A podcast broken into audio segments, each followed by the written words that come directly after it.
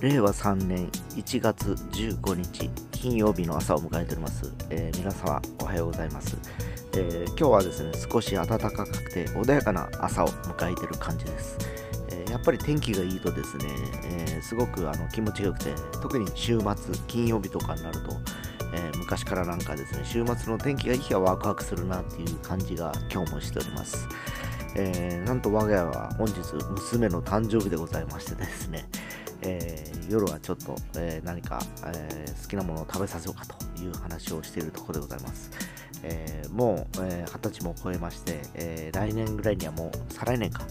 来年かな？就職という感じなんですけどもう大人ですね本当に。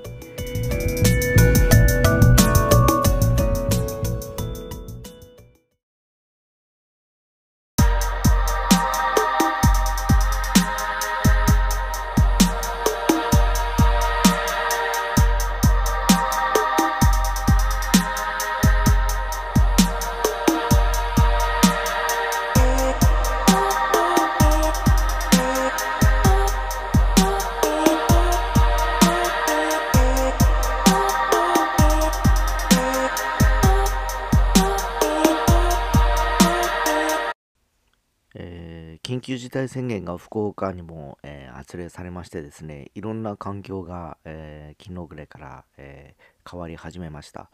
えまずですね、え僕が今やってる、えサンレイクカスヤで行ってるウクレレ教室、えしばらくの間お休みとなります、え施設の方がですね、え要は8時以降の、え貸し出しをしないということで、えまああのこの緊急事態宣言が解けるまではですね、えーまあ、それまでの営業時間になるだろうということのようです。で福岡の町では、えーいろんな百貨店だとかがですね通常8時とか9時までやってたんですけども7時とかに終わっちゃうという感じになってまいりましてですねまあいろいろと我々の生活にも、えーまた、えー支障が出てくるのかなっていう気がしております。え結局7時を過ぎたら空いてるお店がもう限られてくることもあってですね、えーもうやはりまたコンビニとかあとはその遅くまで空いてると言ってもですね、えーもうコンビニぐらいしかないんじゃないかなと思うんですね、えー今ドラッグストアとか我が家の近くにあるんですけどこれも12時までやってるんですけどおそらく、えー8時になっちゃうだろうしですね、えーまあ飲食店もそうですよね。外食今まで例えばえー夜中にお腹空いたというか遅い時間に帰ってくるときにご飯を買うために、えー他弁とかに寄ってたんですけどそこも多分8時にはないだろうとか、えーあるいはあの飲食店も空いてないからですね、えー結局あのーカップラーメンとかですねレトルトばっかり食べて余計体によろしくない、え環境にもなるのかなっていう気がしております。えもちろんあの食材を買い込んでおいてですね家で、え作って食べるっていうのが一番ベストなんでしょうけど、えー今あのこのご時世家にあのいる、え時間がですねあんまり、えー今のうちっていうことで、えーわずかな時間でもですね8時まではきっちり外で出ていかないとですね仕事にならないんで、えちょっと来週からまたあのいろいろと動いていくことにはなってはいるんですけど、えとはいえですね、え2月の7日で終わればいいんでしょうけど、福岡においては16日からが本格的な、えー明日ですね、えー施行ってことですので、え1ヶ月はないんですよね。だいたい3週間ぐらいですかね、えーっていう感じなんですけど、うん、実際どうなんかなという気がしてます。えーえー今だって全国ではないからですね、えー九州も福岡県だけなんでしょうけど多分これが、えー熊本県だとか、えー大分県だとか佐賀県隣接してる県までこうねそう宣言が発令されていくと結局全国ということになって福岡は解けて佐賀だけっていうわけにもいかないでしょうからね。熊本だけっていうわけにもいかないでしょうから結局あの最初にあの首都圏と、えー発令された福岡もですけどここが一番長い期間ずっと、え全部が解けるまでは先に終わるってことはないのかなっていう気がしております。まあ去年の状況を見てもですね去年確か4月の末ぐらいですか。えー緊急事態宣言で一月ぐらいあったんだろうあったと思うんですね。ただ確かにあれは全国一斉にやったというのもあったんでしょうけど、えー今回はちょっとねまだ歯抜けのところがあるんでですね実際このどこで足並みを揃えるのかなという気がします。もうやるんだったら一斉にやった方がですね、一もう一気に止まる感じがするんですけど、実際、まあこうやってここはいい、ここはダメとかいう感じでですね、えー、はたまたそのピンポイント攻撃がこの感染拡大のスピードに、えー、間に合うわけがないと僕は思ってるんですけど、えー、実際あのまあ本当あの福岡の医療現場ではですね、えもう、え病床のですね占有率が7割を超えてるということもあってですねまあうちの父親も入院してたりするんですけどコロナウイルス以外の患者ですね疾患を持ってる方だとかがやっぱりまだこの環境だと退院しづらいですよね。あの免疫が落ちてる、えー、状況で、まあじゃあ退院させますとか言ってですよ。えー、じゃあ家に帰りました。コロナにかかりました。感染しました。で、亡くなりましたとかいうふうになってしまうケースもあるんでですね。えー、今日ちょっとまた父親の件で、え病院に出向いていきまして、えこれ今後の話をちょっと今日することになっておりますのでですね、まあ、あの病院の方としては前回、えー、緊急事態宣言が発令する前の話で退院の話ってことだったんでしょうけど、えー、それから、え、多分あの状況がちょっと変わってますので、えー、それでもその話で動いていくのかあとは受け皿がちゃんとあるのかっていうのも含めてですね、えいろいろ聞いていきたいなと思ったりはしてるんですけどまあねなかなかあのタイミングが悪いと言ってしまえばそれまでなんでしょうけど通常のですね、えー、状況で入院していることであればですね、去年とか、去年の今頃はまだあのコロナウイルス流行ってなかったからですね、えー、分かりました、退院でこうしましょう、ああしましょうって話にもなるんでしょうけど、えー、全然今、あの状況が違うからですね、えー、家に帰ってこられてもどうしようもなくて、えー、ましてや感染リスクも高くなるような状況ではまだ病院にいてもらった方が助かるというのが本音だったりするんですね。だからその環境、状況で病院のあの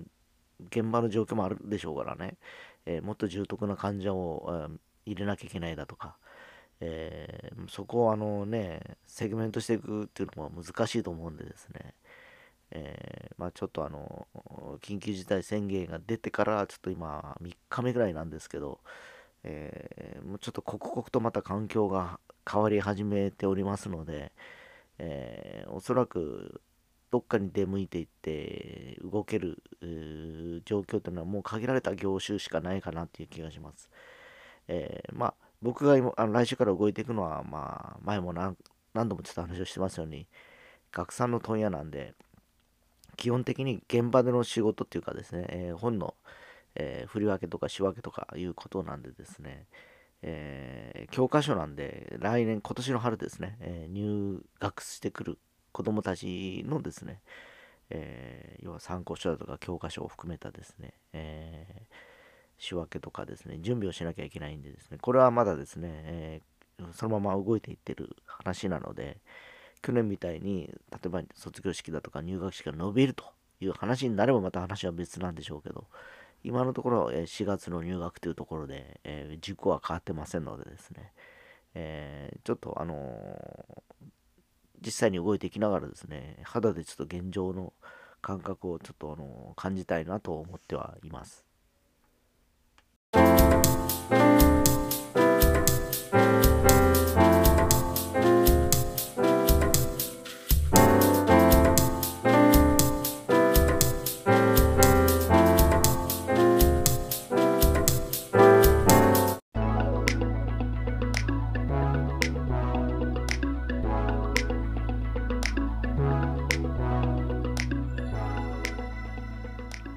えー、本来であれば来週の火曜日ですね、えー、第3回目、えー、4回目か、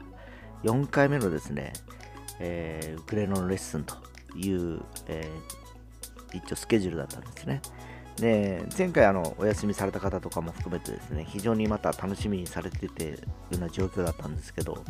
え、おそらくその次の2月の頭の分も多分取れないだろうということで、1ヶ月ぐらいは多分間が空くかなということもありましてですね、えー、ちょっとそのまま放置するのもなんなんで、昨日ちょっとあのですね、えー、ガレ版でテキストソングをちょっと作りましてですね、えー、まあ、あのいろんなパートを練習してくださいと。え、まずはちょっと今までやったことちょっと早めのリズムですね、についていけるかと。え、ついていけるかっていうのはその速さの通りちゃんとあのリズムが刻めるかというのと、え、きちっとコードチェンジができていくかというのがポイントだったりします。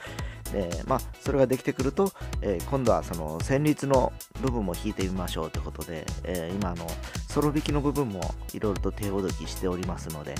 え、バックに合わせてメロディーを弾いてみると。でそれを交互にですね、えリズムを、え刻む練習とメロディーを、覚えていく練習ということを、課題として昨日出しております、えまあ、狙いはですねリズム感なんですね。えー、非常にこれあの音楽では大事なことでですね、えー、まあ楽から教えていけばいいんですけどね4拍が何拍とかいうですね4分の4拍子がどうのこうのとかですね、えー、というよりもまず、えー、体でですね感覚値を覚えてほしいというのが僕の狙いで、えー、僕自身がそうだったんですね。もう座学で教えたところでですね、えそんなもんはですねなかなかですね頭に入らないですよ実践あるのみですね。何でもですね。で実践から間違ってるところを修正していけばですね、えー、応用力が速いからですね、分かっていくのかなという気がします。えー、だからまだタブ譜の話とかまだ全然してなくてですね、僕は自分で作った独自のタブ譜を皆さんにお伝えしておりましてですね、それを見ながら、えー、考えて今音を出しているような感じでございます。えー、まあ、何が一番いいのかなっていうと、えまあ、一番やりやすくて、えそれっぽく聞こえるっていうのを自分で体感できることがですね、大事でございましてですね、えー、そうなってくると、え、やればやるほどどっかちょっと違うなというふうに疑問が出てきたりするんですね。え、その時に初めて、えここはこういうふうにやるんだっていうのが発見できたりするわけですよ。でそれが発見した時に一つ皆さんあのスキルが上がってですね、えその積み重ねで上手になっていくので、えー、ぜひ頑張っていただきたいと思います。